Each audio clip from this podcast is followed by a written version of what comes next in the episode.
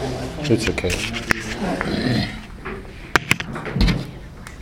I'd like to read some passages um, from the from the readings this morning, um, and I passed out um, a scheme, an old scheme that those of you who did the Commedia will know. It, it's the scheme of purgatory. I'm included in my prayers um, because it's the beginning of Lent. For those of you who, who've, who've not done the, um, the Commedia, the Divine Comedy, um, we did it and it's, it's an amazing work. Um, there's a scheme of purgatory, and I'm going to include it in my prayers. And I, I'm giving it to you just as a reminder of the, of the levels of purgatory and the nature of the sins and the help. Because if you remember, at every level, there were goads and checks, there were images of the sin itself to prick our consciousness, and images of the virtue opposite the sin that are the virtues to practice in our efforts to put those sins away. So I thought it would be an appropriate time to give those to you.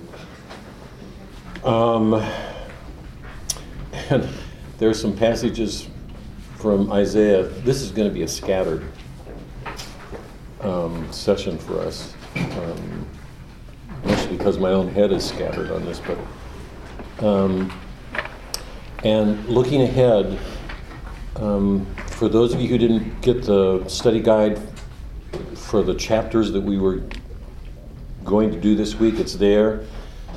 Um, and we're working on the study guide for um, next week. And that study guide will be out Monday. So this, the latest study guide is from, I think, 110 to, I can't remember. 90 to 110. 990 to 110. Um, and the last study guide will be from 111 to 130, 134, 135, the, the epilogue. So those two study guides will cover it. They should help you looking forward because I know, I know um, it's a lot of reading. And one other thing, one other business matter, Karen on Monday night asked if we were going to have classes on the week of the 21st because something's going on in the church that, that, that might close it down. I don't know, or there might be a, a speaker here, I'm not Yeah, sure. Yeah, yeah. And I, I'm not aware enough to know to answer that, but just be aware that we might can't have to cancel that week. And I'll have to bring it back to you to find out whether the people on Monday or you guys want to meet that week or not. Um, if we take it off, um, we lose that week. My hope is that we can finish Melville in two more sessions, three at the most. We will be done. And then we will start, go down Moses, and the books have been ordered. And if you've seen the book, I'm, I'm, sure, I'm sure that you'll look at it with surprise because it's a much smaller book. and, um, and you put it next to Moby Dick and probably heave a great sigh of relief. Um, um, just be on, just be warned. Um, it's a much smaller book, but well, I can't say that. I'm actually I'm teasing with you. The Bear, which is one of Faulkner's greatest stories, is the centerpiece of um, of that work. And some of the language gets a little bit difficult, but it's not going to present the problems that Melville presents. Um, it's going to be interesting to see what you guys think about that because, as you already, I think you already know by now, Go Down Moses is Faulkner's treatment of the Isaac, the chosen one. Um, so, Moby Dick and Go Down Moses, fortunate for us. I mean, it's sort of amazing. This this came out of America. You know, these two works on the on the Outcast one and the and the Chosen one too. So, so we'll start going down Moses after we take a break. I think. Oh, those are the books. Holy cow! Here, Doc. Let's here put them here.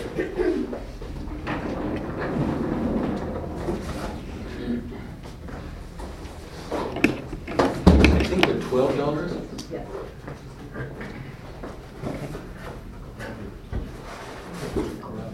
Here, I'll pass, you just pass them around, you can just take, Donna, can you take this, pass it around? You can just see, if anybody wants to paint today, you can. Okay.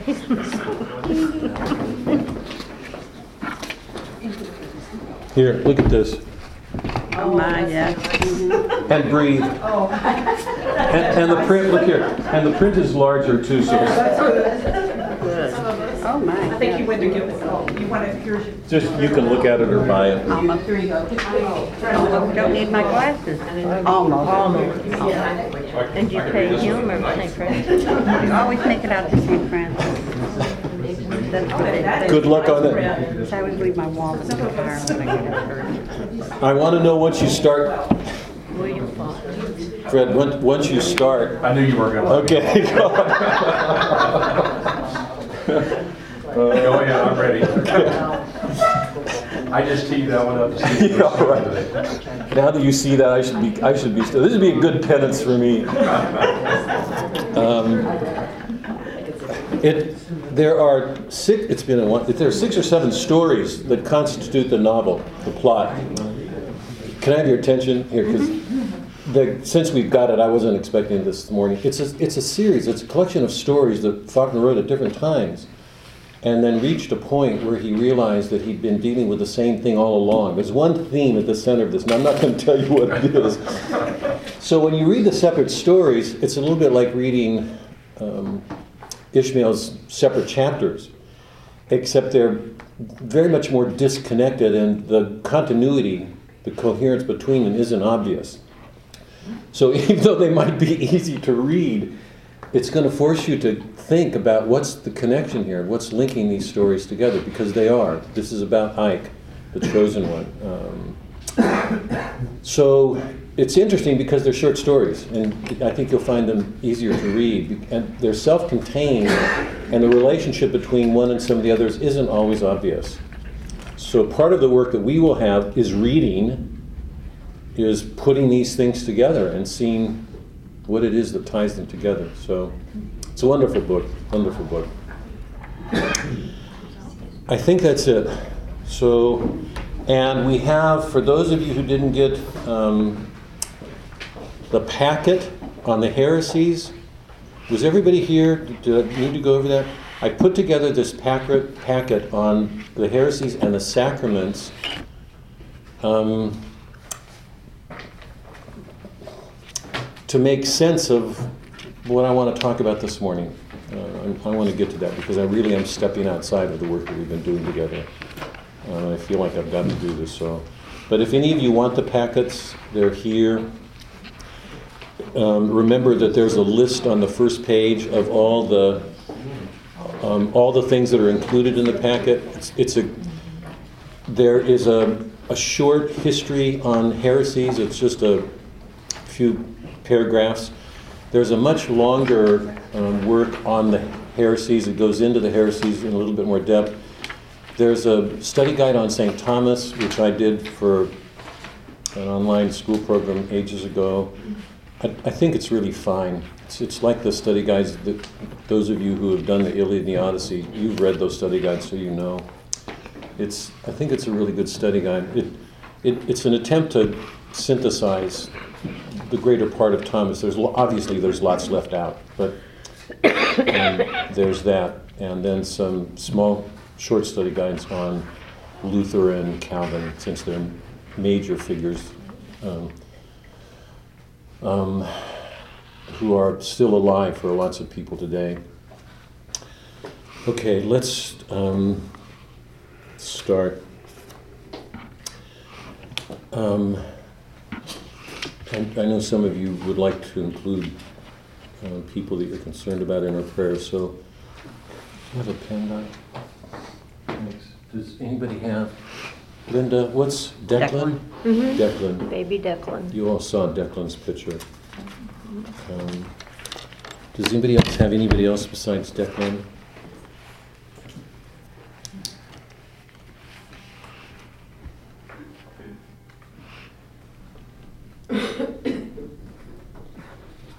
Anybody else?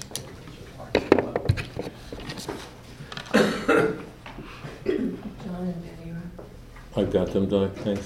Um, this is from Isaiah. I wanted to say a prayer for all of us um, at the beginning of Lent, and just happened to be the reading this morning. So I'd like to um, just recall some passages. Those of you who are in Mass have already heard them, but this is from Isaiah. And um, Isaiah is speaking for God. The Lord says, Cry out full throated, unsparingly, lift up your voice. Um, tell my people their wickedness. This is from God to his prophet. Tell my people their wickedness. The prophets are asked to point out our sins, however painful that is. Um, they seek me day after day and desire to know my ways, like a nation that has done what is just and not abandoned the law of their God. They ask me to declare what is due them.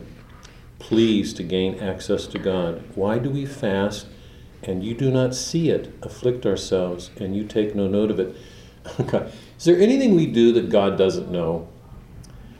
Jacques Maritain has this wonderful line. Um, each one of us was created in the image of God. There's something so different about each one of us. I know you all know this, that in our marriages or in our intimate relationships, we, we, I think we become very aware how different we are from each other men from women, one person from another. To marry is a, is a extraordinary risk because it means um, entering into the intimacies with another person and all the sins. That, I mean, I, I sort of laugh at the pre-Cana sometimes. If, if I were involved in pre-Cana, the first thing I'd say to the prospective couples is, learn learn to bear each other's sins. I mean, that's going to be a big part. you're going to carry them when you're when you're first become when you first become interested in each other. You live in this romantic world and think everything's going to be roses, and, and then you get married and you wake up in the morning and look at your spouse and ask yourself why you married this person. I, I remember Kayla. Kayla, Kayla, where's Tom? Is he coming? He's coming. Okay. Kayla is our middle daughter-in-law, and I remember she and she has a blog online, and, and one of the, I think it was one of the early blogs she wrote, was her disillusionment waking up with her husband one morning and looking at, at, at these at these two hairy things, and you can imagine where this is going. The, the paper's unfolding, and you're thinking this is not one of those things you can mention about a human being, these two hairy things. It came down to his feet and how smelly they were and hair on them. And you know, it was, she had this rude awakening that there was this something who, who was, couldn't be more different from a woman with all of her delicacies. And, you know, mm-hmm. um, anyway, um, um, we're asked to look at our sins.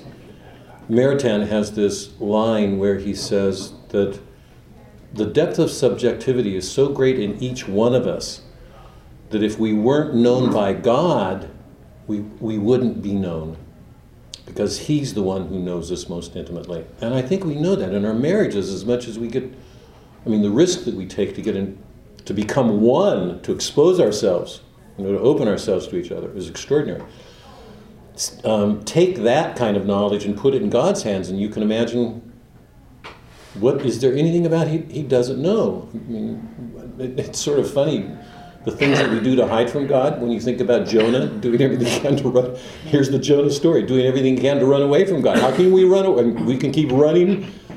Um, the only, what I mean, the full escape from God is hell. Uh, we can't, we cannot not be known by Him. So he says, point out. Um,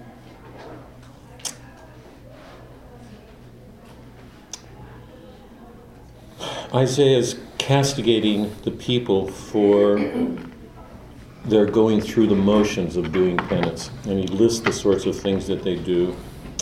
This rather, and then he says, This rather is the fasting that I wish, releasing those bound unjustly releasing those bound unjustly, untying the thongs of the yoke, setting free the oppressed, breaking every yoke, sharing bread, the hungry, clothe the naked. Don't turn your back on your own. I'd like to give special attention to those early, those first couple of things. Um, releasing those bound unjustly, untying the thongs of the yoke, setting free the oppressed. Releasing those bound unjustly. Um, in the name of the Father, Son, Holy Spirit. Um, thank you again, Lord, for the gift of our life from you, freely given, and the gift of yourself, freely given. You're asking us to make of our own lives free gifts, to have the courage to risk ourselves, to enter um, relationships, activities um, that will ask that of us um, for all that it does to put it at risk, to make us vulnerable. Um, I'd like to ask a special um, blessing on all of us as we begin Lent to take seriously your call to, um, to free each other from the bonds under which we live. And I'd like to ask that particularly for our closest relationships, for any of the ways in which we hold each other in bondage, expectations, um, memories, wounds. Um, help us to free them, um, to come out of that past and its grievances, um, to stand with you in perfect love, um, bear whatever wounds it asks.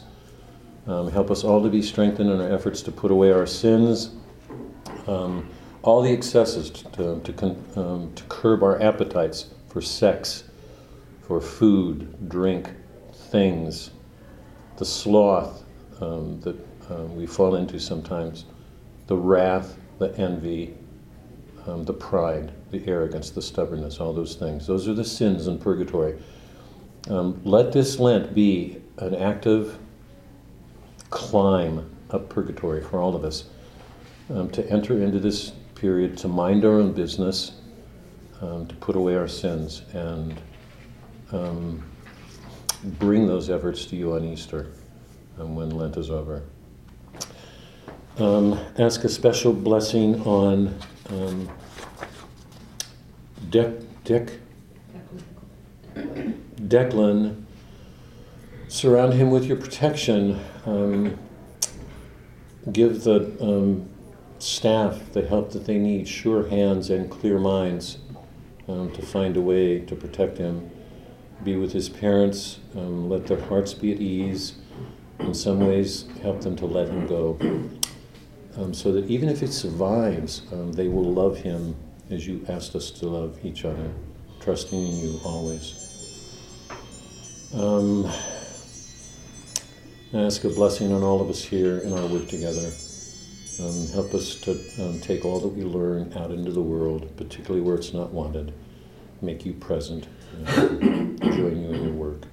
We ask all of these um, in your name, Lord, Christ our Lord. Amen.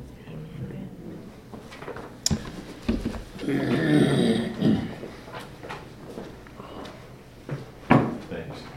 Thanks.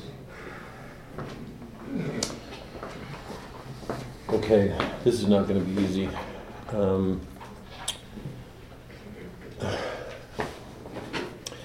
I hadn't intended on doing this, um, and I'm going to step out of, I don't like the word role, but out of the work that I do as a teacher of literature um, to take on a catechetical problem more directly. I hadn't intended on doing it, you know, because I talked about it last week, so this isn't going to come as any surprise to you.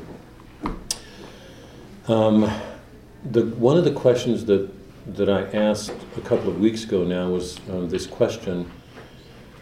We, we left the land and the culture, we were out at sea, and the, the, the ship crew caved in to Ahab. They, nobody had the backbone to resist him. And when I put all that together, I asked you this question um, why why couldn't anybody resist him? Um, it, it's a literature work, so we can dismiss it, but it, I think, as you know, literature just isn't literature to me, so it, it, it opened up a very, very serious question for me. Um, one of the questions I asked is if you if you look at the at the opening of the of Moby Dick, and you look at all the characters, you you become aware that that all of the characters are are in some ways being hypocritical. They're all They're all failing their faith in major ways, every one of them. Peter Coffin um, is running his bar. The Lazarus figure is in the gutter, freezing. Those, I mean, it's all comic, so we can read past it, but we know, we know the Lazarus story in Luke that he um, Dives, ignores him. When he gets to heaven, he's in, Lazarus is with the, um, the saved. And Dives is in hell, and he, um, he asks if, I think he's talking to Abraham.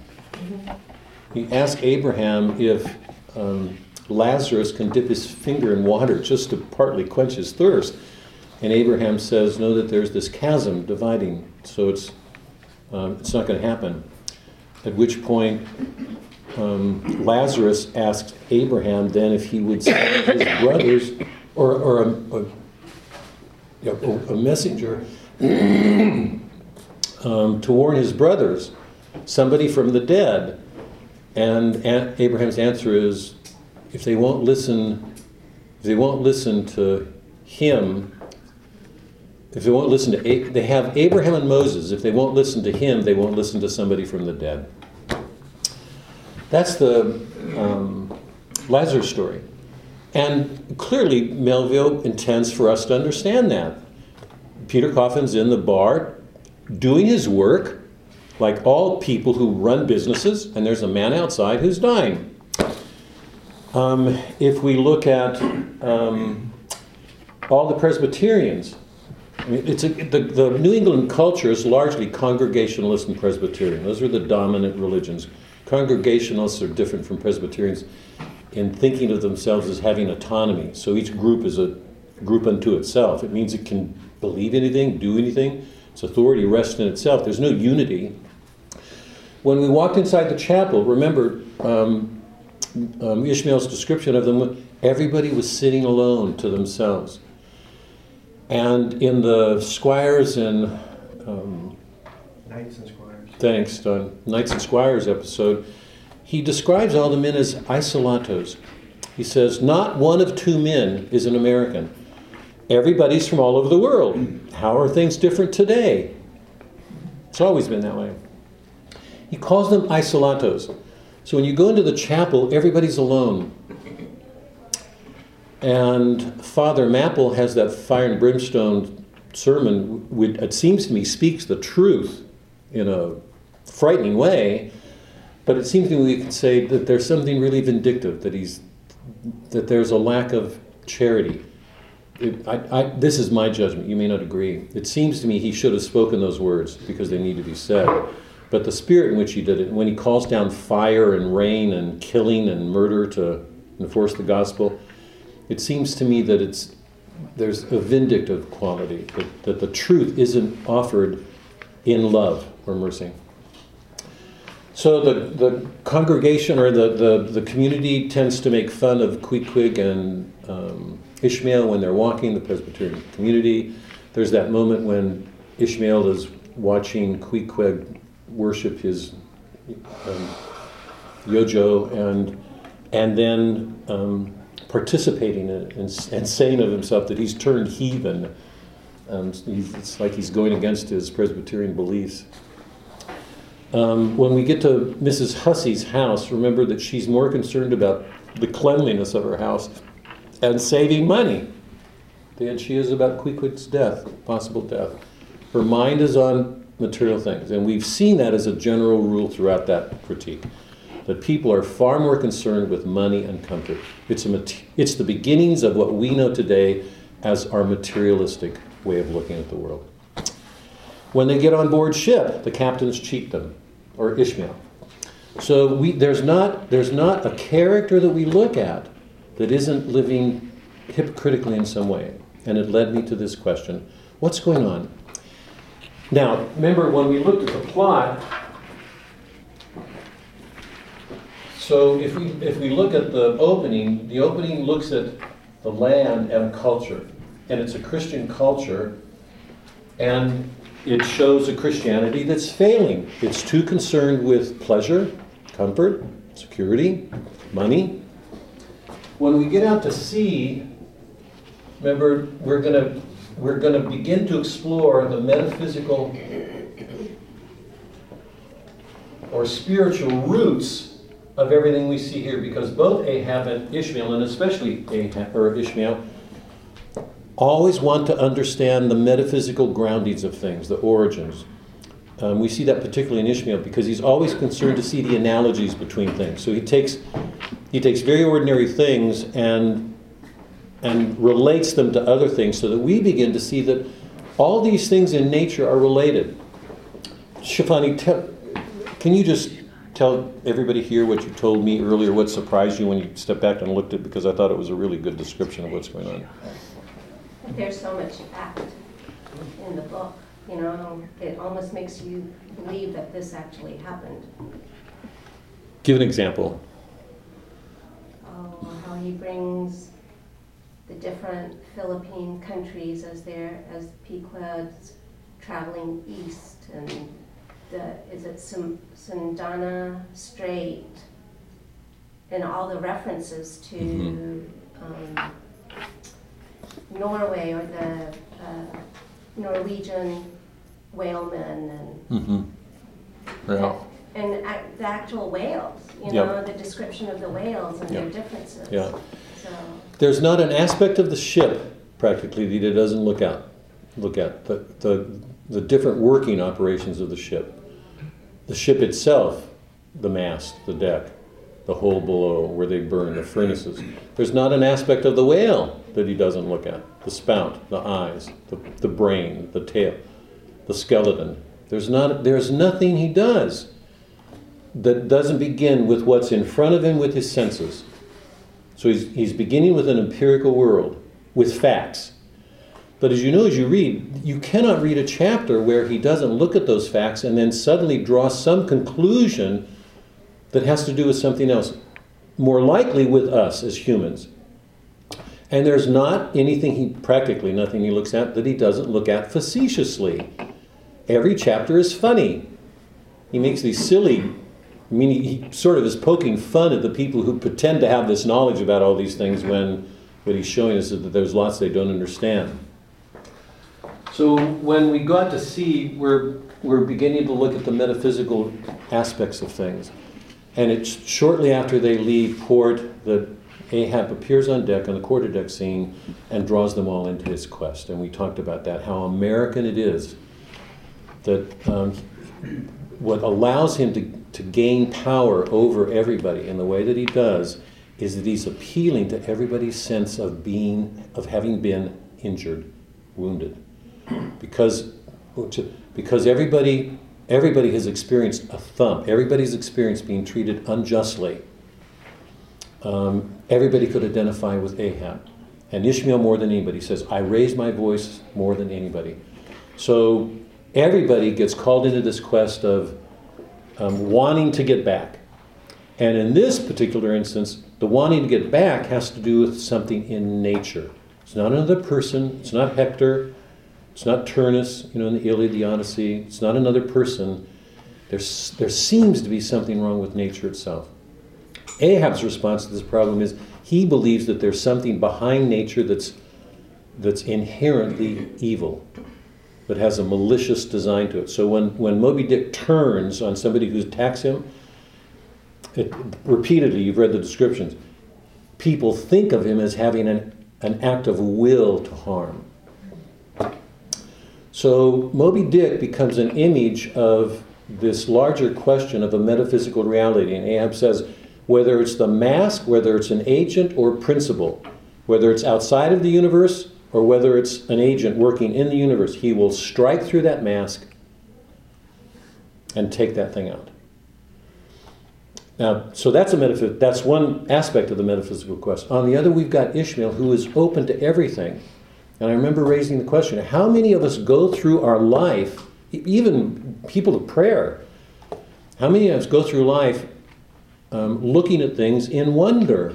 I mean, how often do we do it? If, you know, one of the things that we're going to see when we come back is what Ishmael is teaching us to do is to stand in wonder again with our creation, because the modern world has done nothing but take that away. The sciences have done that. There's very little to one. Sciences live in a, in a world of abstractions, of quantity.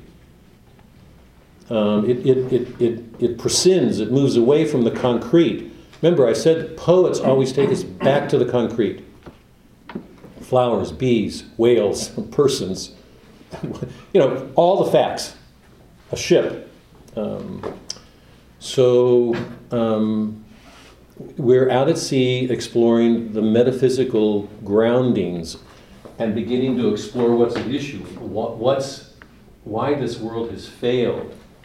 So um, I raised that question what's wrong? And, and, and at some point, I, I put the question this way Can a, a Christian community maintain its faith without a sacramental life?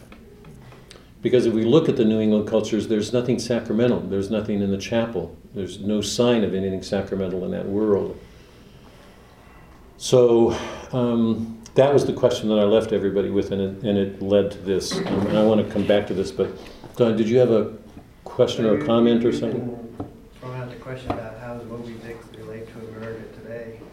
And I was watching the movie Concussion yesterday on Netflix, and uh, basically, uh, this pathologist from Nigeria discovers that a lot of these football players that are dying, they have all kinds of problems, early onset of uh, Alzheimer's and whatnot, and a lot of them kill themselves, and he analyzed the brain of one of them and found out that, uh, you know, football concussions were causing a lot of these football players to uh, Yeah, have problems. Yeah. Uh, He coined the term CTE as a, a new disease, yeah, and uh, how the NFL tried to uh, suppress him. and, yeah, uh, yeah.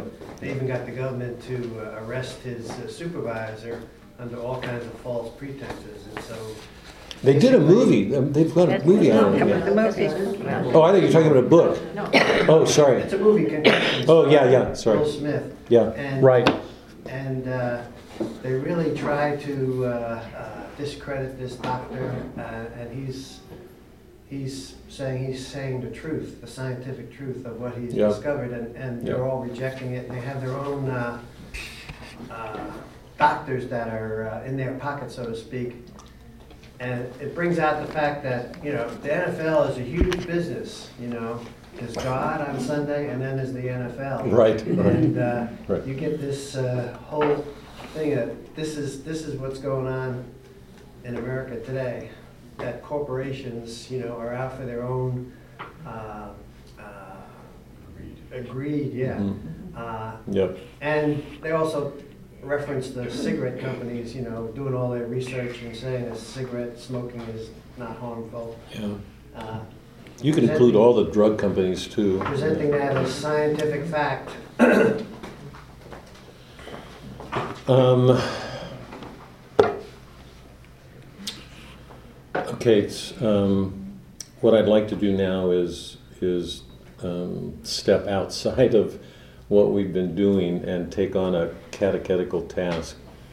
And I'm a little bit apprehensive about doing it because I didn't anticipate this when I began, um, but I cannot not do it. So, what I'd like to do is look at this at this question of the sacraments, at what's at issue here. And one of the reasons I'm doing this is this: in the Monday night group, one of the women um, whom I whom I what I remember, what I remember her. oh, okay. whom I dearly love. She's a convert from a Protestant um, faith.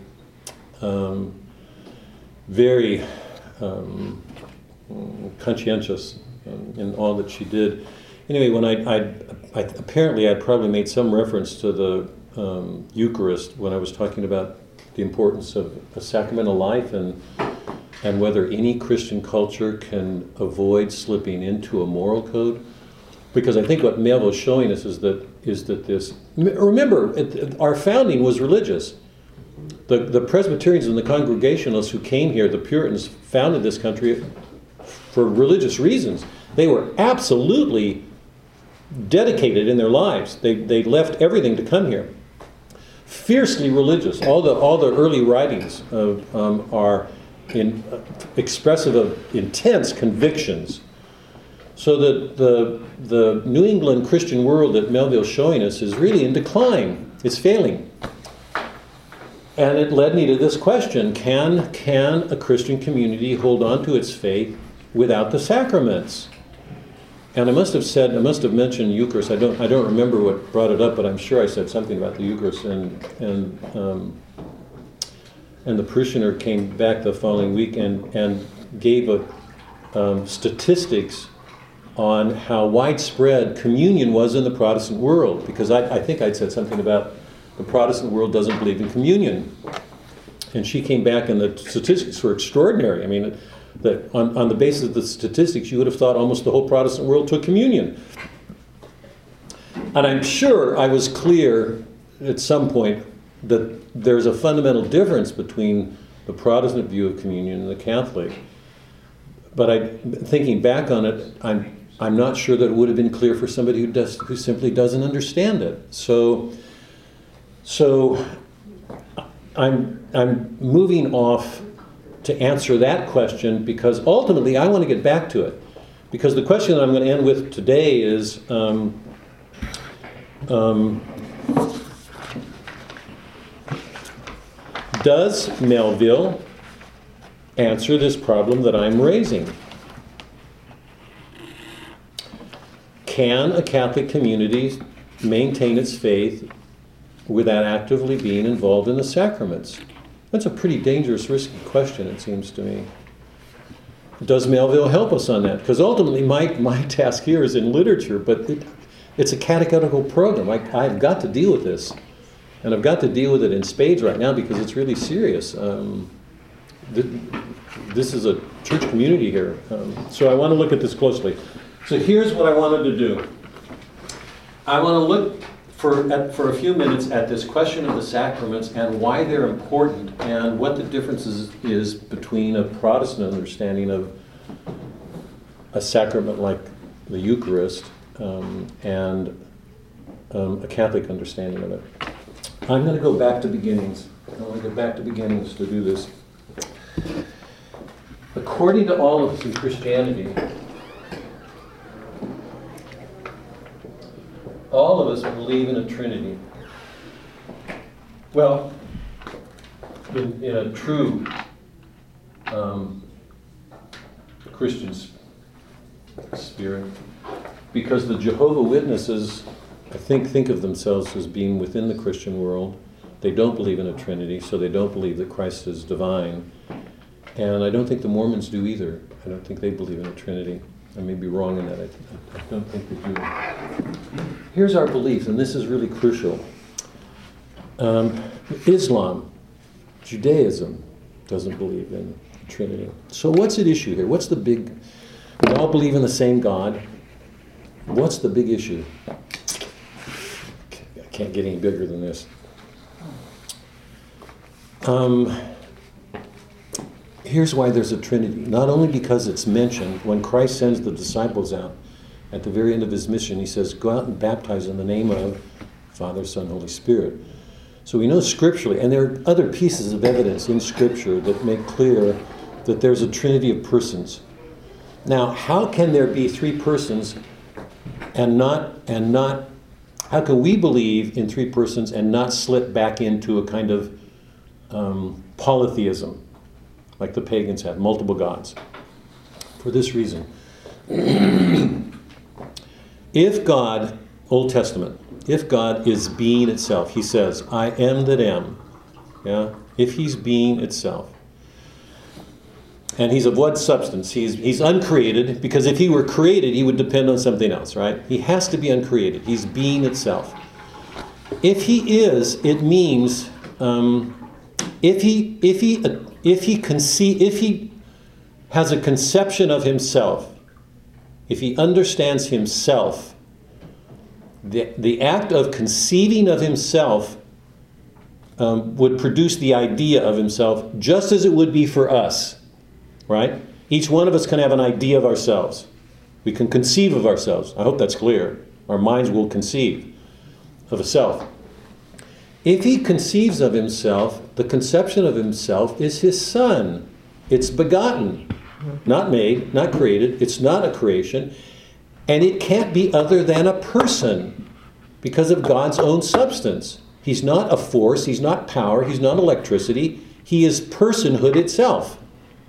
So if he conceives of himself, the conception of himself, the image of himself is his son. There cannot be another son because he can't conceive of himself twice. And this is really important because it's going to go to the filioque that, that, that was at the root of the schism between the Greek and Western world. Is that clear? Can only be one son. He conceives, conceives himself because the son is the concept of himself. He's begotten, not made. He's one in substance with the Father. The love between the two of them is the Holy Spirit. It can't be other than a person because of the nature of Godhead. Yeah? Okay, so one nature, three persons. It's a monotheistic belief, but it's far more complicated than most of the world recognizes because, by the very nature of God, if He conceives of Himself, it's got to be a person.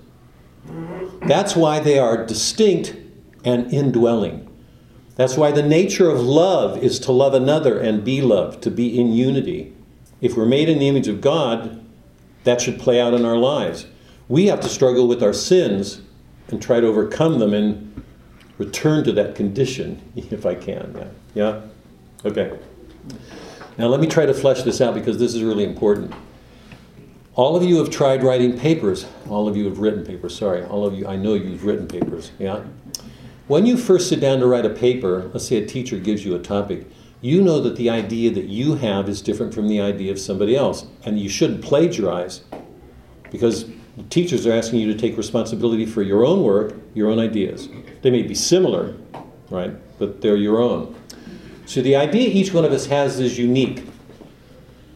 Um, can you ever fully realize what that idea, I'm going to call it an intuition, a light going on, that idea, concept, that, you know, that light. Can you ever fully realize what it is until you fleshed it out, begun writing? I'm going to say no, because we're not angels. We're incarnated creatures. It won't be until we've written it out. And you know what a task that is because as we start writing, we say, no, that's not quite it, or I've made a mistake, or I've gotten off track, or this is incoherent. I've got to put this here and this, you know. It'll only be when it's completed that you'll finally say, ah, you know, this is my paper. This is what I intended to say. Could be a two page paper, it could be a 20 page paper, right? Are you all with me? That idea is the Father. It's original to you. Yeah? That selfhood by which we participate in the I am of the Father. It's original, it's yours. Incarnating it is, is Christ at work with you, fleshing it out. Yeah? The power with which you do that is the Spirit. Whether you brought the idea and fleshed it out well enough to, to give it the power you think it deserves. Are you following? So, in that act of writing, we have an illustration, an example of the workings of the Trinity in our life. If we're made in God's image, there's nothing we do in the world that doesn't reflect a Trinitarian God. If we start a business, presumably the idea, we start a business, we flesh it out. We hope that the way we do it will be in Christ, the power with which we do it. And I don't mean power in the world's terms, I mean the belief, the love, the convictions, yeah? So there's nothing that we do in our lives that doesn't express the Trinity. Now, there can be scalene trinities, imbalanced trinities. Some people have more of the Father in them. I'm sure you can pick them out. Some people have more of the Christ. Some people have more of the Spirit. You can call it a charismatic kind of character. If you think about it, all of us are called to be indwelling Trinitarians, that the Father, Christ, and the Spirit are all present in everything we do. But there's nothing we do in the world that doesn't reflect a Trinitarian character if you looked at it. Giving ourselves something to it, the inspiration behind it, how it gets fleshed out. Could be a business. It could be playing basketball. Yeah? Could be anything. Um, and the inspiration or the power which is expressed through that work. Okay? Now let me stop for a second on that. Was that clear? It's a way of saying the Trinity's in us all the time. And we should be aware are, are, are we bringing Christ to what we do to help realize the Father? And are we doing it in a way um, that shows the Spirit at work? Because remember, the Spirit was commissioned by Christ, it was to bring Christ to the world. So, so in all of our activities, are we, are we, are we making the Father visible? Are we fleshing him out? Are, are we doing it with the inspiration that should make it real? So, so the Trinity um, by its very nature, I mean, Godhead, by its very nature, is Trinitarian. Has to be. That's our truth. That's what separates us from Islam. That's what separates us from Judaism or any of the other world religions. Now, what happened is the Son. Now, okay, so what happened is this man fell. We disobeyed God. You, all of you know this from Dante. I mean, this is the wonderful thing about Dante. Dante was like a catechism course in itself. Man fell, he disobeyed God. We know from Dante, if we didn't know it from our catechism, I didn't know it because I wasn't raised Catholic. Um, and I learned it when I read Dante, not through a catechism book. We know that when man disobeyed God, there was no way for him to give satisfaction for that sin because his sin was against God who is infinite. As a finite man, there's no way he could have atoned for it. Remember, this is straight out of Dante. Um, so man was faced with this problem. God, or God was faced with this problem. God could have left us damned, or he could have saved us, just excused it. What he did was in accord with Aristotle's understanding of everything.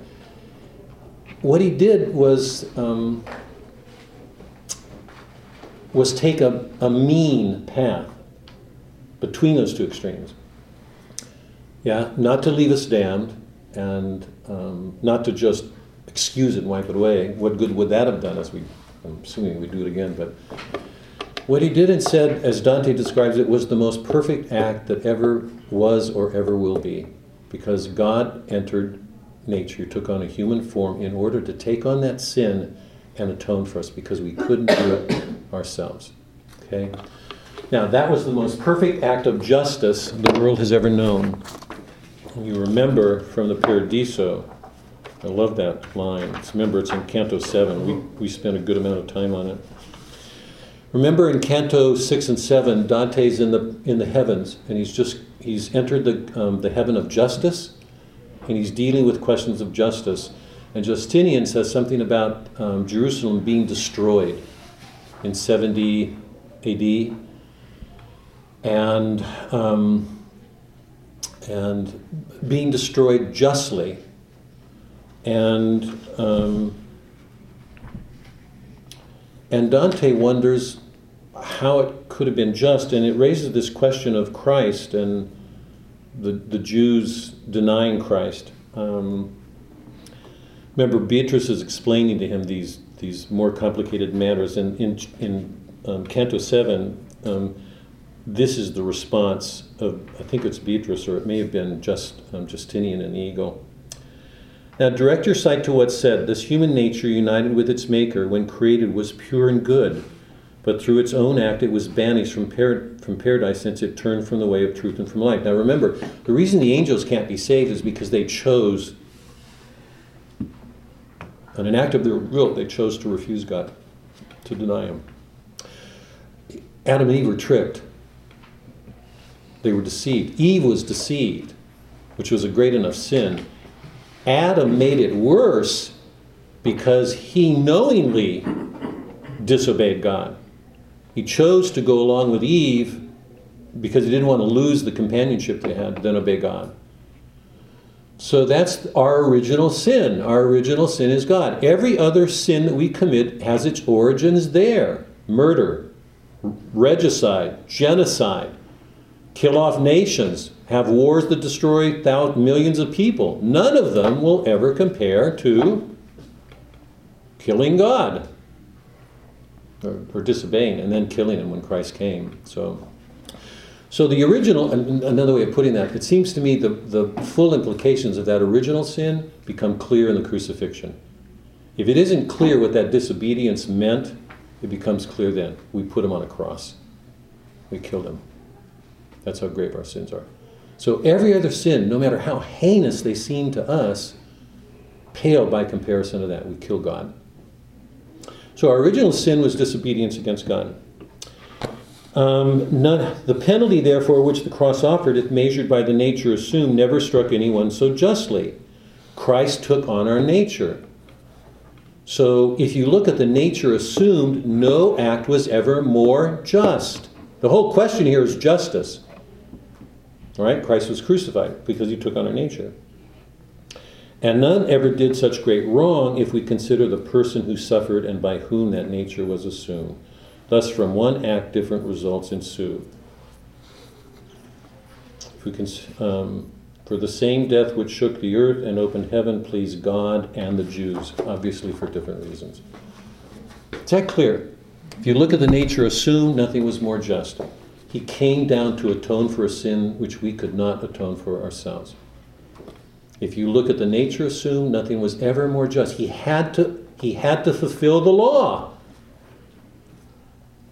If you look at the person involved, no one was ever treated more unjustly. Okay? So, for that to happen, Christ had to assume our nature.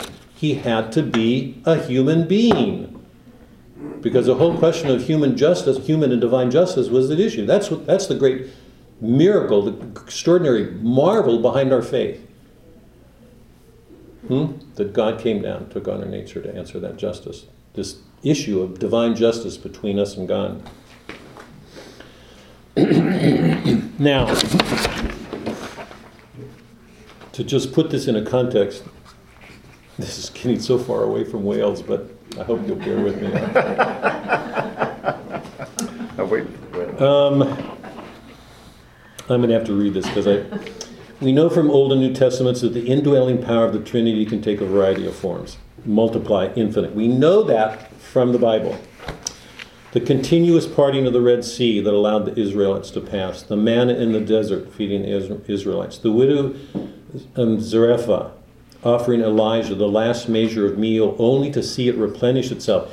She was reluctant to, well, she knew that when she gave it, she'd be out. And she knew she'd die. When she gave Elijah the meal, it replenished itself. It did not run out. The stranger from Baal Shalisha giving Elisha the 20 barley loaves to feed hundreds and still having leftovers according to the Lord. This is a quote from the Bible. They shall eat and there shall be some left over.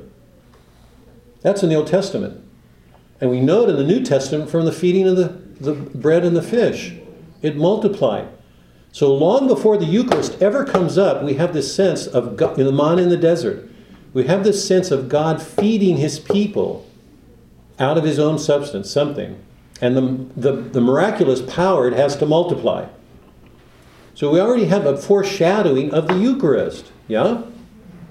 This multiplying. It shouldn't if, if, you, if you could believe God created the universe, millions of planets and stars, and He, he um, pushed apart the Red Sea, how can you not believe in these other things? Because they're, they follow so much on what He shows Himself to be doing all the time anyway.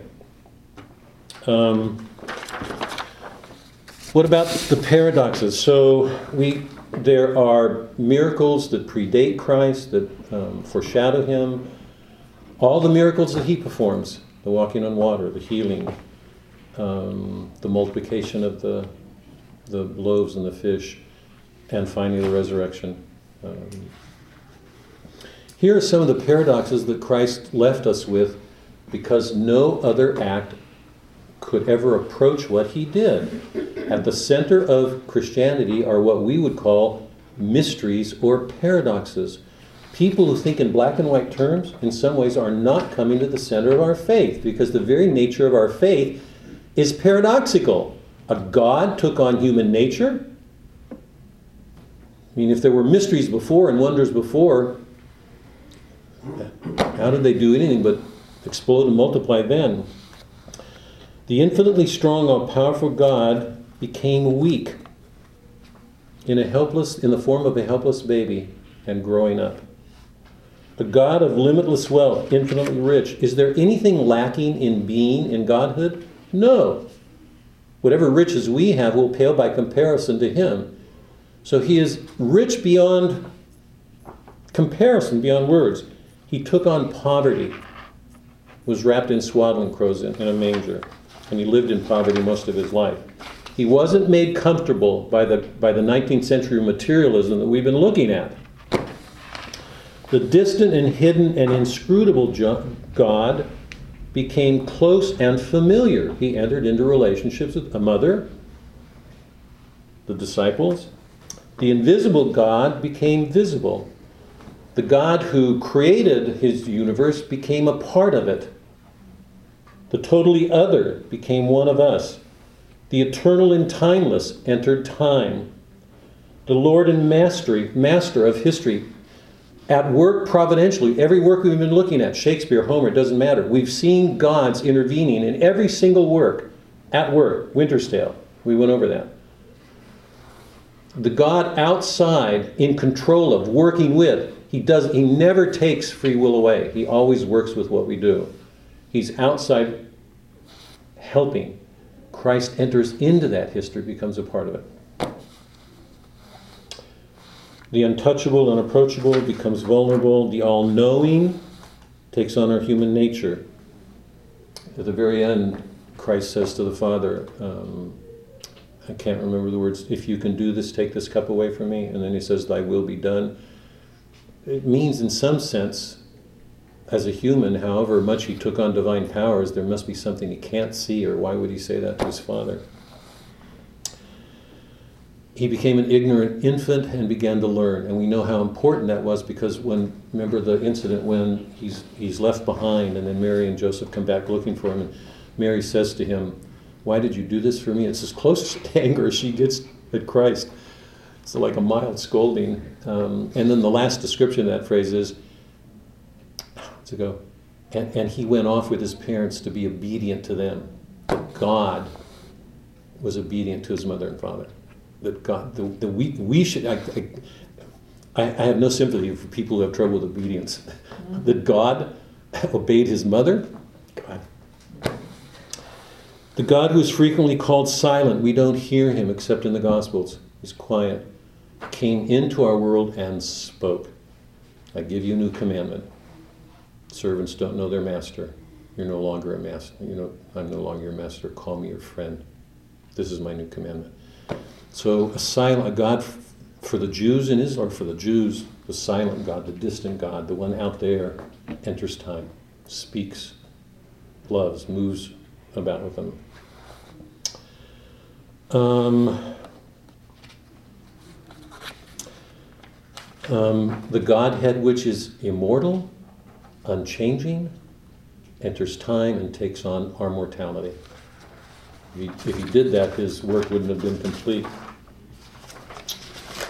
So, um, so when God when God entered our human nature, He brought everything from Godhead into our nature and left us with all these paradoxes. Mean, it's a wonderful marvel. Anybody, I mean, I would just think people would, I mean, I, I would have no trouble seeing everybody getting up in the morning crying, tearing up at the wonders in front of them all day long. And we live underneath these dark, dark beliefs today that just take all this away. What's Ishmael doing? Trying to help us wonder again, get us back. Now, um, here are these heresies I've just taken out a few of them because the, law, the list is long. The church has always, always been under attack.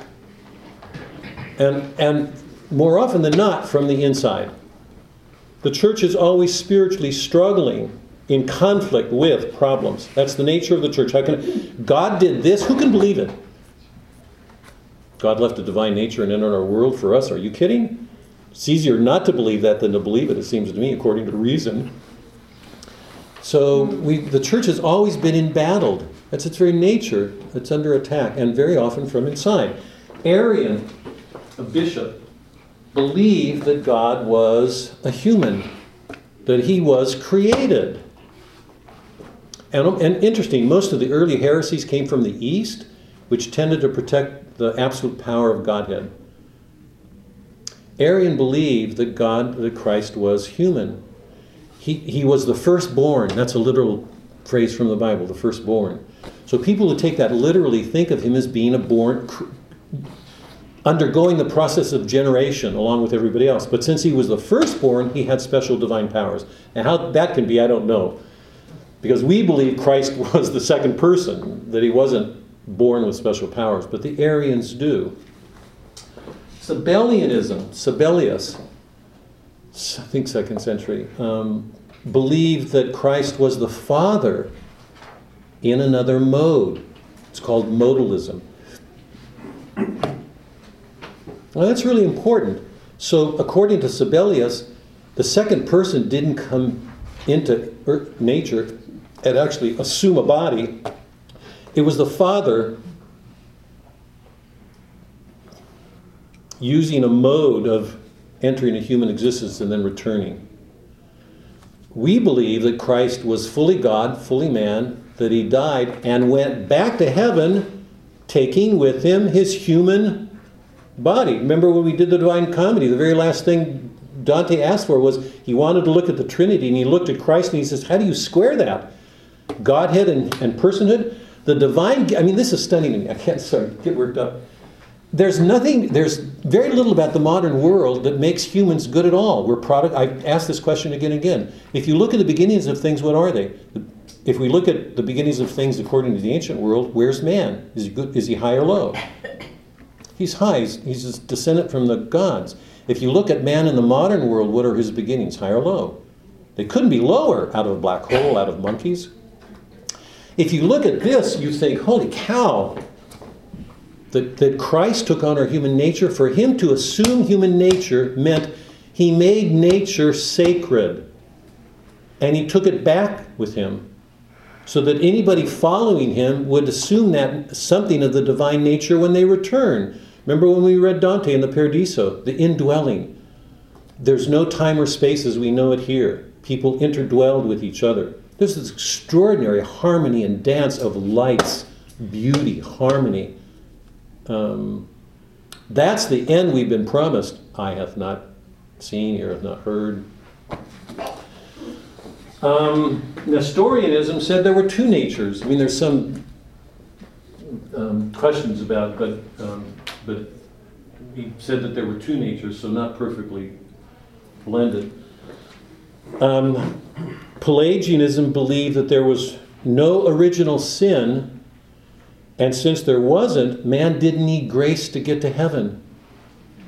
You know from Dante that, that, that remember the pagans, the virtuous pagans, are in hell. Our own virtues are not sufficient to get to heaven because heaven is a divine condition. How can human virtues be adequate to get us there? Pelagius said, There's no original sin, we don't need grace. Um, Islam is, is scandalized at the thought that, Yah, that um, Allah. Allah, thanks, that Allah would have a companion. Because the, these Christians believe that there's a society up there. There's a Father and a Son and Holy. The thought that Islam, or I mean that Godhead would have a, that God, that, that Allah would have a companion is scandalous to them. They, very, they, they look at Christ as a great prophet and are very sincere about that but they they they deny the Trinity and they, did, they in a sense they they deny the divine act of love that was performed by God when He came into the world and ask us to follow that love. Is the Muslims will always tend to see things in terms of justice under the law. To not have to not have a faith in a God who loved so much that he was willing himself to die. I mean, that, that goes beyond reason. That's an extraordinary thing. Yeah, the Janseens were a, um, um, an excessively ascetic Puritan group. Um, they believed that Christ was of the spirit and that the body was evil. Think about how contrary that is. Christ entered the body. How could it be evil if he entered it? Um, the Protestant Reformations, I want to come back to this in a second because that's where this is going towards Melville. Ga- um, Gallicanism is the belief that the state is equal in power and sometimes superior to the church. Came out of France. This is 17th century. Jansenism, 17th century. Jansen, Jansen believed that man had no free will. Catholic believes, Calvin believed man had no free will. Calvin and Jansenism are very close. Um, the Catholic believes man has free will, that God cannot, will not impose his will on people. He offers himself, invites, solicits, does, every, does everything he can to encourage us in. Remember in Dante that, the, that for God to take this mean, he could either have left us damned or excused the sin. He chose a middle path in order to help us cooperate in his own, in our own salvation. Why else? Why else would, if we had no free will in the matter, this stuns me. If we had no free will in the matter, why would Christ have said, pick up your cross? Or I give you a new commandment? Every one of those things assumes a will on our part. We can refuse it. Why else give it? Um,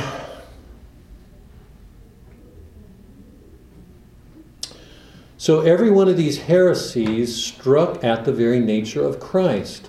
Okay? Of who and you can I mean how it's it's humanly understandable because it's such a mystery.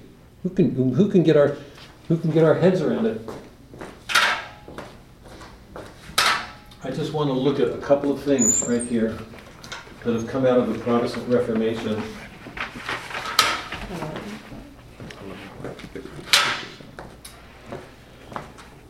The, the central tenets of the, by and large, the Protestant Reformation were um, sola fide, faith alone, sola scriptura, scripture alone. There's others, um, grace alone, and um, but I just want to look at um, a couple of these um, Protestant understandings of the source of authority um, for our faith. Christ was one, there was no divided church. The church was one and united, um, struggling with all these um, heresies for the greater part of its history.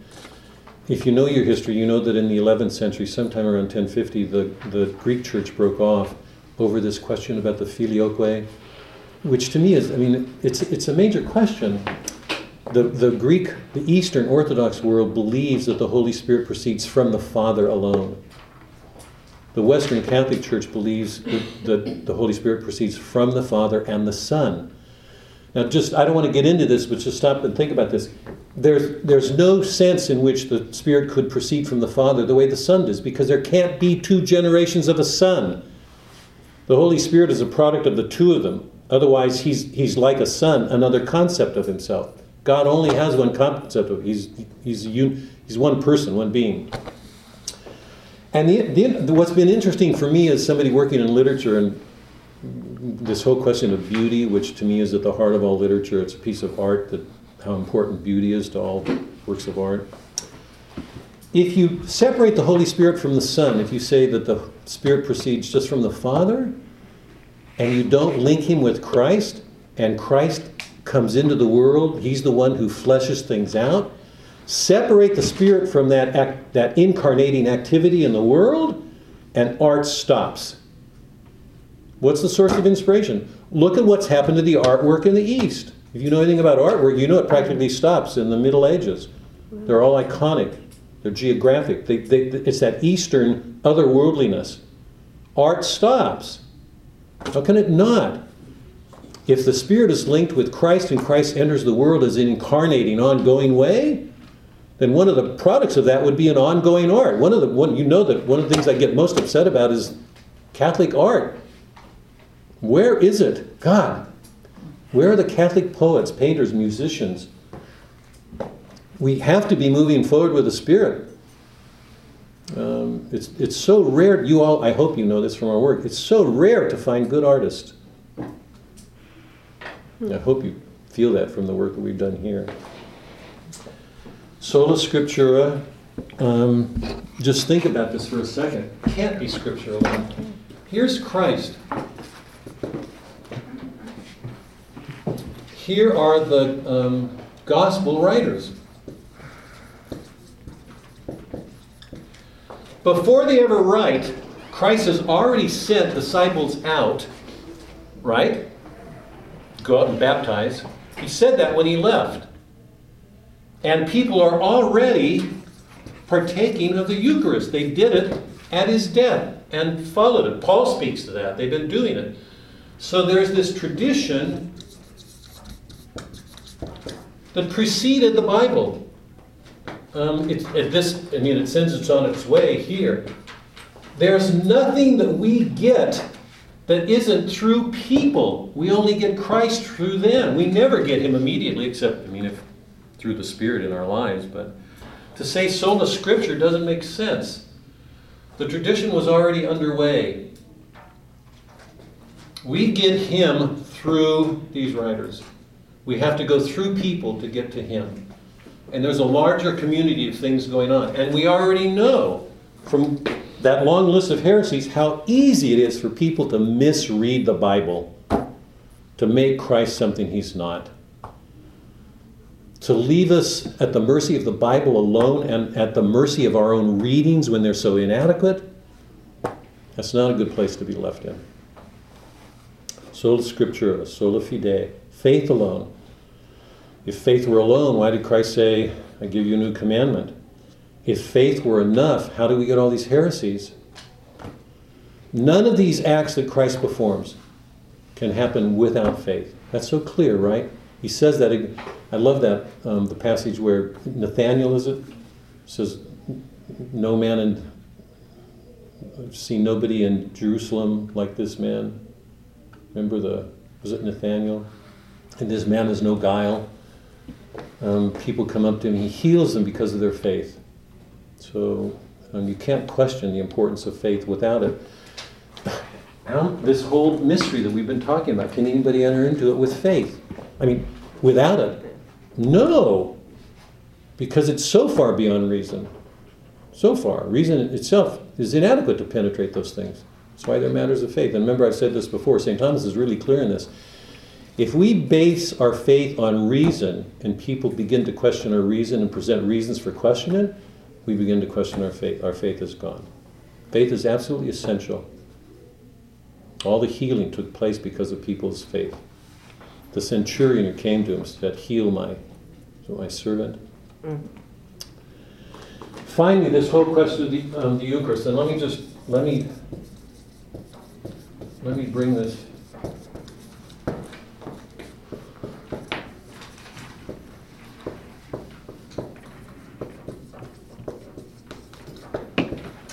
You didn't know when you started you were going to get Catechism 101. I just want you to know I didn't see this coming. This wasn't planned on, but um, just as one example, Luther and Calvin denied free will. They both believed that, particularly Calvin believed that nature was essentially corrupt. How it could be corrupt if Christ entered into it, beyond me, but and the, remember that the, the community we're looking at, the beginning of Moby Dick, is largely Calvinistic. It's Presbyterian, it's Congregationalist. Um, Luther um, believed in the real presence. He was absolutely sincere about that. The, the high Catholic world has always been. So the, the high Anglican, the Anglican Catholic, and the Episcopalian, think of all, all believed in the real presence. Um, Luther believed in it. Um, but he, he was um, so riled up about the reforms in the church that I think in some ways he just, he, there, there, was something in him antagonistic that got in the way of what he did. Um, let me just leave it that way. he wanted to substitute the idea of consubstantiation for transubstantiation. Now, remember this, this is really important. If you go back over that list of heresies that I just went over, just hold on to this. Those are heresies that the church has had to deal with all along. It will continue to have to deal with them. People are always going to come up with heresies. Every one of those heresies came out of something current at that time, a way of thinking. So if you look at the heresies, they, they gather around a way of thinking and get directed to the church. That's been peculiar. People inside the church have been influenced by those ways of thinking of the world. So you can imagine this, the, the, the struggle, the difficulties the church has in constantly trying to protect Christ and its, his believers. Um, Luther believed in the real presence, but he was, he was uncomfortable. He did not like the idea of the real presence as the Catholic Church had taught it. And remember now, by Catholic Church, I mean the, the church that has been, from the beginning, founded by Christ, was in continuation through the whole of history and continues to exist now. If you go into the East, into the whole Orth, Eastern Orthodox, Russian, Turk, Sibir, or Sibir, Serbian, Russian, if you go into any Orthodoxes in the East, you'll find the Mass and the sacraments exactly the way they were from the very beginning. From the very beginning. The Eucharist was practiced immediately after Christ died, was ongoing. All the Masses grew out of that. The traditions grew out of it. If you go into the East, you'll see a world essentially as it was 2,000 years ago. Um, I mean, you have to say to yourself, what's going on here? How could it be this way? And in the Catholic world, the major change to that is in the Protestant Reformation. And the, the Reformation leaders, almost to a person, responded in this way. They did not like philosophy. They wanted to get it out of the way. They wanted to go back to a more primitive church um, without ceremonies, because almost all of the Protestant reformers Huss and Wycliffe and Luther and Calvin and the others, um, they did not believe in the Luther believed in. They did not believe in the real presence. Every one of these heresies that I that I just quickly went over has as its root a rationalizing tendency. It's to take mystery away because you don't have control of it. It makes faith more real, right? But every one of them is, is reductive. Now, in that sense, Luther belongs with that group because he says this, even though he believed in the present. Christ is really present in the Eucharist, but he coexists in the host and the wine. Now, stop and think about the, this coexisting. He's present.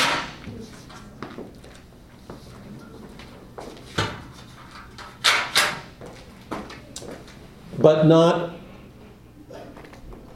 only coexisting because the bread and the, and the wine remain the same. That is literally their bread and wine.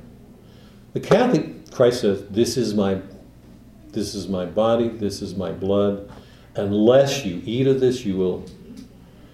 The Catholic believes that the, in the transubstantiation, that the body and blood of Christ are, are actually, that the wafer and the wine are actually transformed, changed into Christ. Hmm. And that the consubstantiation is like these, like these modalism, that Christ never fully entered into history, that he never took on a personhood and became that person. If you look at these heresies, how in the world can you come up with a notion like consubstantiation? Because consubstantiation is he's not fully there. The Catholic, from the beginning, has maintained this is the body, this is my body, this is my blood. Now, think about this, because go back to Dante in the Paradiso. That means every time a Catholic, every time a Catholic takes the Eucharist, he is more and more separating himself from his own sins and he is melding himself into Christ, into the body, into a divine nature. If it's not completely divine, what's it doing? The larger Protestant world believes it's only a commemorative act, that you're taking actual wine and actual bread in remembrance of Christ. It's reductive. Christ is not there. Now, I really want everybody to, to see this. The issue of transubstantiation, the, the issue of the nature, was always present in the heresies. It never became an issue in the Eucharist until modern times. Well, I mean, what I'd call modern times, 13th, 14th, 15th century, with all the modern rationalists, the, the early Protestant reformers, Huss, Wycliffe, um, others whose names I'm not getting right now, but um, every one of them looked at the Eucharist as commemorative. The Catholic, the Eastern Orthodox, the whole Catholic world has always, and by Catholic I meant the Eastern Orthodox until the 11th century was one world, has always maintained the, the essential role of the sacraments. And particularly the Eucharist, because when, when somebody takes the Eucharist in that faith, that that's Christ, that's an act of faith. That person is entering into the sacrificial life of God. He's taking on some of his divine life and, and becoming more and more welded into him. I'm using that word because Ishmael, if you remember, says, I became welded into Ahab's. Um. Now, if, if, and to go back to the text, I may be jumping something here, but if Fedallah is evil, and I believe he is, he's the most evil person in literature that I know except for Iago. If he's evil, do men and women have the power to actually deal with evil it's um, without a divine life. If, if, if the Christian faith descends into a moral code, and be, it becomes something in thought, it's in mind. You know, the, remember, I said one of the, I mean, one of the similarities between the Protestant, the, the world that's lost touch with the sacraments, is that it, it's picked up the rabbinical tradition, the rabbis in the in the temple reading and interpreting Scripture. If you go to a typical Protestant meeting today, it's a minister interpreting Scripture. There's no sacrament. You're, you're in a world of thought, you're in your head. The Bible says, taste and see. When we take the Eucharist, we're taking God into us, hopefully, and becoming sharing in His divine life. And I'm assuming helped to deal with evil in a way that we find harder when we don't have that divine element in us. That's my. I'm not sure if I've left something out here, but.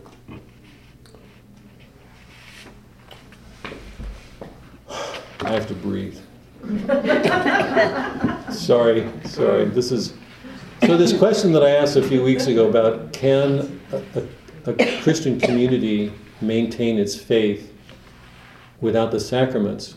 I didn't intend it, you know, didn't, but it was a real question growing out of, and it really, I mean, I, I, I mean, to come back to to uh, Mel, Melville here, um, to go back to the original question, what are we going to learn from Ishmael on this question?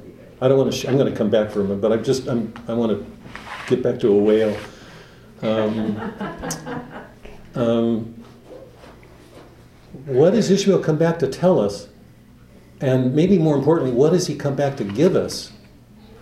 And um, will it be sufficient? In fact, I'm going to put it more darkly. One of the things I've been saying from the beginning, if you look at the beginning, is a pretty serious critique of Christianity. I hope nobody has any scruples about that. It's pretty damning. And if you look at what happens on board the quarterdeck, it gets worse because then it's evil. It, Ahab gets everybody in that enterprise. They're all going with him. You know, at the end, they're all, the ship's going to be destroyed. Everybody's going to everybody's going to be killed except Ishmael. Everybody's going to die. Um, so, what is he bringing back?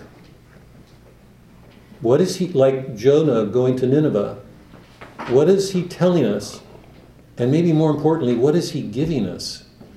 And to put it darkly, will it be enough to deal with Fedallah? This is in light of the context, the present context, of dealing with actual evil, because nobody can at the beginning of the story. Now let me stop. I want to get back to Moby Dick, but let me stop here. Any questions on the sacrament? Because I feel like I'm out of my depths, over my head. with a whale next to me ready to gobble me up. I'm, I'm, I'm deeply underwater. anyway, So, so given the context that you just laid out for us, why do you think Melville named his character Ishmael? I'm going to wait on the last. Just like you. Let's go right I want to wait till the end because that is such a huge. Fair enough. As a matter of fact, I'm going to, I'm going to go home and write this down. I'm going to ask that question. I'm going to direct it to you. because the, I'm, at he's the the, only character that survived. yeah, right. Right. Yeah, and it's Ishmael. It, it's the it's the outcast, and I you know I told you when we first began that he's the founder of Islam indirectly. I mean, we don't see any hint that Islam is coming, but Muhammad will trace his roots back to Ishmael, and we know that Ishmael's not Islam; he's Christian. In the opening, so why did I don't want to answer it, but I want to. I really want to save that for the last class, and it'll be one of the lead questions that I'm going to. Any questions on the mic? I just have uh, one thing to point out, that you pointed out, Jainism. Jansenism. Yeah, is it more prevalent today than it was, say, years ago? Um, Because that's the belief that man has no free will, because you see it more and more often today. And the reason why I say that is because more and more people are blaming God for what they do. Yeah, yeah, that's a good question, Mike. Um, I mean, it's interesting that science, I mean, generally, not, I don't want to, I want to be careful here, but science generally works with determinisms. What can't be other, what's necessary, what can't be other than it is. It, tend, it wants to uncover laws. If you look at Freud, when you're going to the human person instead of nature, if you look at Freud, you, you've got a, a, um, an advocate of that position because Freud believed that we did not have free will, that things were determined. He was a materialist too, even though he was trying to explain the psyche. Most scientists believe are um, preoccupied with determinisms. What can't be other? The, the wonderful, the strange thing for me, and I'm, I sort of muse at this. Um, Melville's having fun with all of this, but there's not there's not anything going on in our modern world that he doesn't ta- the measurement the empirical measurements of the well as if that's going to give you anything. Um, when I listen to these studies come out from sciences about weight or um, genetics or you know drinking, whatever whatever the problem is, inherited or the, the thing that science cannot ever get a hold of is the human the mystery of the human will. And most science will deny, I mean, or lots of scientists will deny that we have a free will. So you get that from one large area of life, and that's grown more and more prevalent that things can't be other than they are, that you can fight, but um, it's somewhat futile. And you get it from the Protestant world because most of the reformers denied that we had free will. Luther believed that we didn't have free will. Calvin, Calvin went overboard on it. He believed we were all predetermined and God's grace was irresistible, that it took hold of you, and once you were, once His grace had you, you were saved. Um, so you're right. I mean, the world at large doesn't. Um, in that sense, the Catholic. By the way, on Monday night I started with this. I should have done this today. I started with a loose definition of heresy. Heresy means you, you take a belief in, in, in the face of a larger coherent system and you oppose that. That's what heresy means. That's the nature of that word. So, and I want to make this really clear.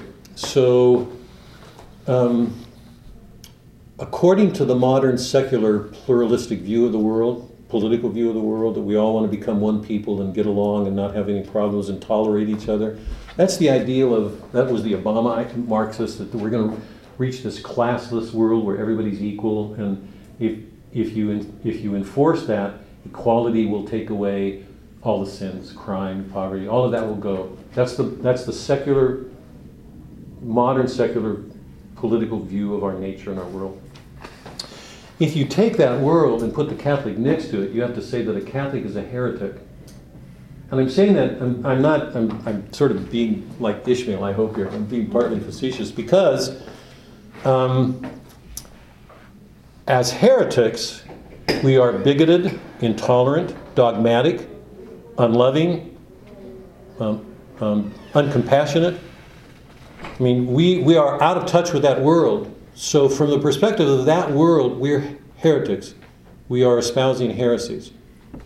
So, I want to use that so everybody's clear on that. Within the Christian world, given you know our understanding of the Bible and Christ and everything that He came, if and I've said this before, I hope I've said it, and I hope it's stuck.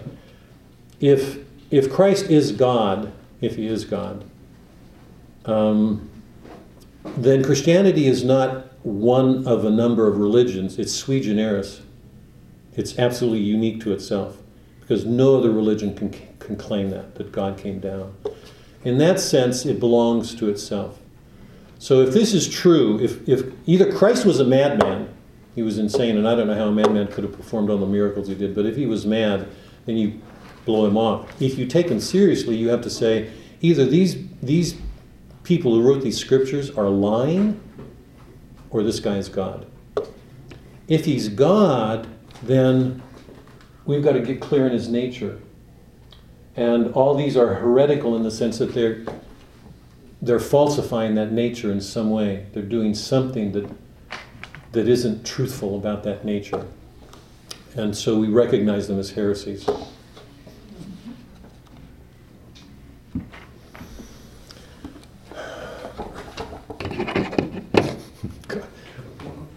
Any other questions? Was this useful? Was this all, you already knew this, yeah, didn't you? We're all heretics. Well, we are all in some sense, but I, I'm asking seriously. I don't know. This I, I felt a little bit unsure because I don't. Sometimes I, I, my my impression is that most of us, particularly if you're a cradle Catholic, that you grow up taking a lot for granted, and we, we, in that sense, we're like Islam, or anybody, the Jews. That you grow up with a certain belief and you, and you believe it. You, you will fight to your death. It, you have to admire Islam because their faith, whatever you say about them, they're absolutely sincere. They absolutely believe what they're doing. They believe that. They're going to go to their death fighting. When you grow up holding a certain belief, you, that's the way you see the world. And I sometimes wonder how, how much Catholics are aware of this because I have the sense sometimes that we're not. And, and if you're not conscious of what's behind it, you can begin to take it for granted, and then you hear Christ saying, people are going to say, Christ, Christ, Christ, and I won't have anything to do with it. Remember, the inferno's filled with Catholics. Being Catholic doesn't save anybody. So I, I'm just wondering, was this, just for a minute, was this all repeat for you?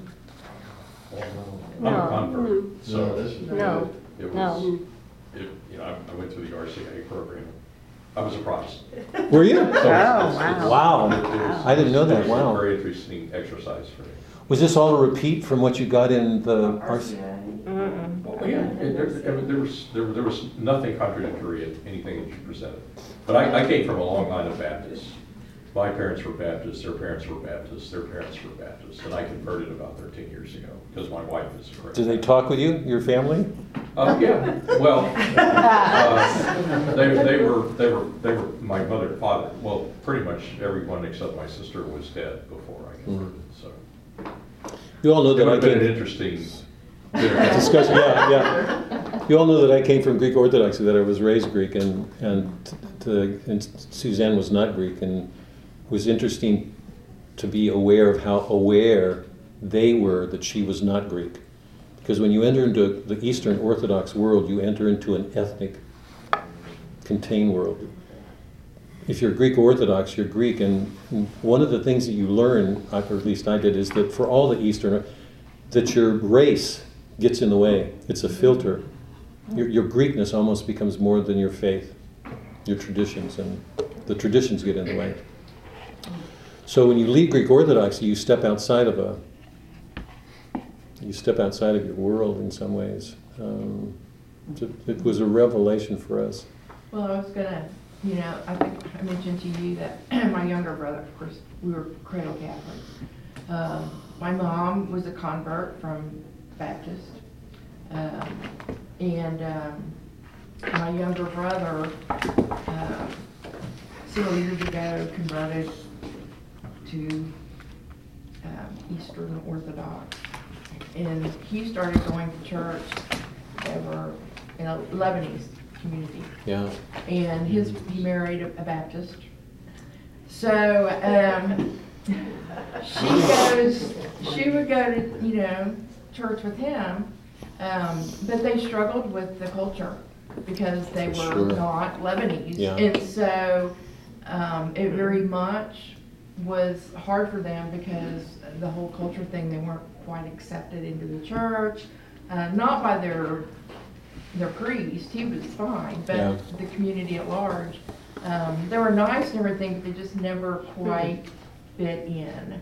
And, um, so now they are both attending the Catholic Church again. Huh. She's still Baptist, he's still, I don't know what. Invite them to this class. Orthodox, but, so anyway, it's, it's been interesting to see that. Let's stop. Um, Next, remember Monday, Monday you can pick up the study guides for the last section. And um, we will either take two more weeks or three to finish it. So um, if you'll move along and um, we'll get back to whales. But re- remember, one of the, um, Shafali, I thought, said it really well. Remember that, I, I just laugh. I remember growing, or when I was in college reading works, and I remember some of the most important essays written on Melville were Melville's quarrel with God. You know, the, the, the, he had this angry quarrel. If you read Ishmael, nobody could be farther away from anger than, there's, you cannot, he, he, there's not an aspect of the world that he doesn't look at. He's asking us to stop going through the world fixated on work or whatever it is we're doing, to, to be aware of the things. And if you read them, you, you cannot hear anything but humor. He's so, he, he laughs at the people who keep coming to these judgments about things. One of the things he's bringing to us is a pleasure, a, a wonder, a gratitude for the marvels of our world, the analogies that interlink everything. So, as you're reading, remember um, what um, Shafali said that he he's dealing with factual things, mostly the whale and the ship and the whaling industry, and, but he never touches anything without relating it to us and our activities as humans. Remember the, the shark episode where they turn around and they start by going after the whale, and then they turn on each other, and then they start turning on their own entrails and their own voidings. And I asked if that was an image of what goes on, and our father did it the other day when he's when he says we start turning on ourselves and eating ourselves up because we get so consumed with something. And the Armada episode, where the ship gets pulled into this calm, where the mothers and their babes are looking up at the whalemen and f- trusting, not frightened. And then suddenly into that is this wounded whale bringing the harpoons and the knives that are cutting everything.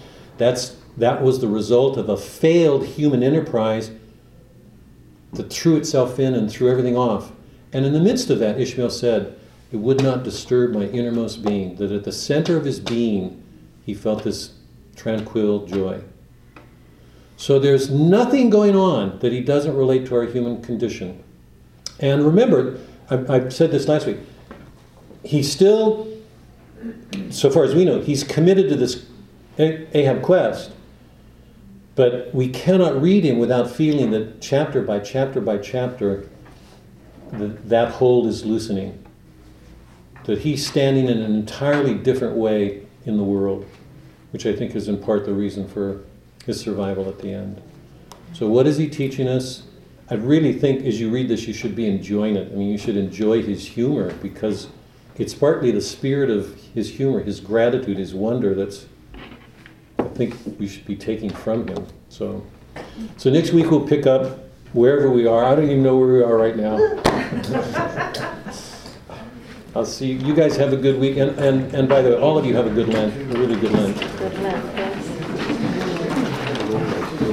Thank To a good start.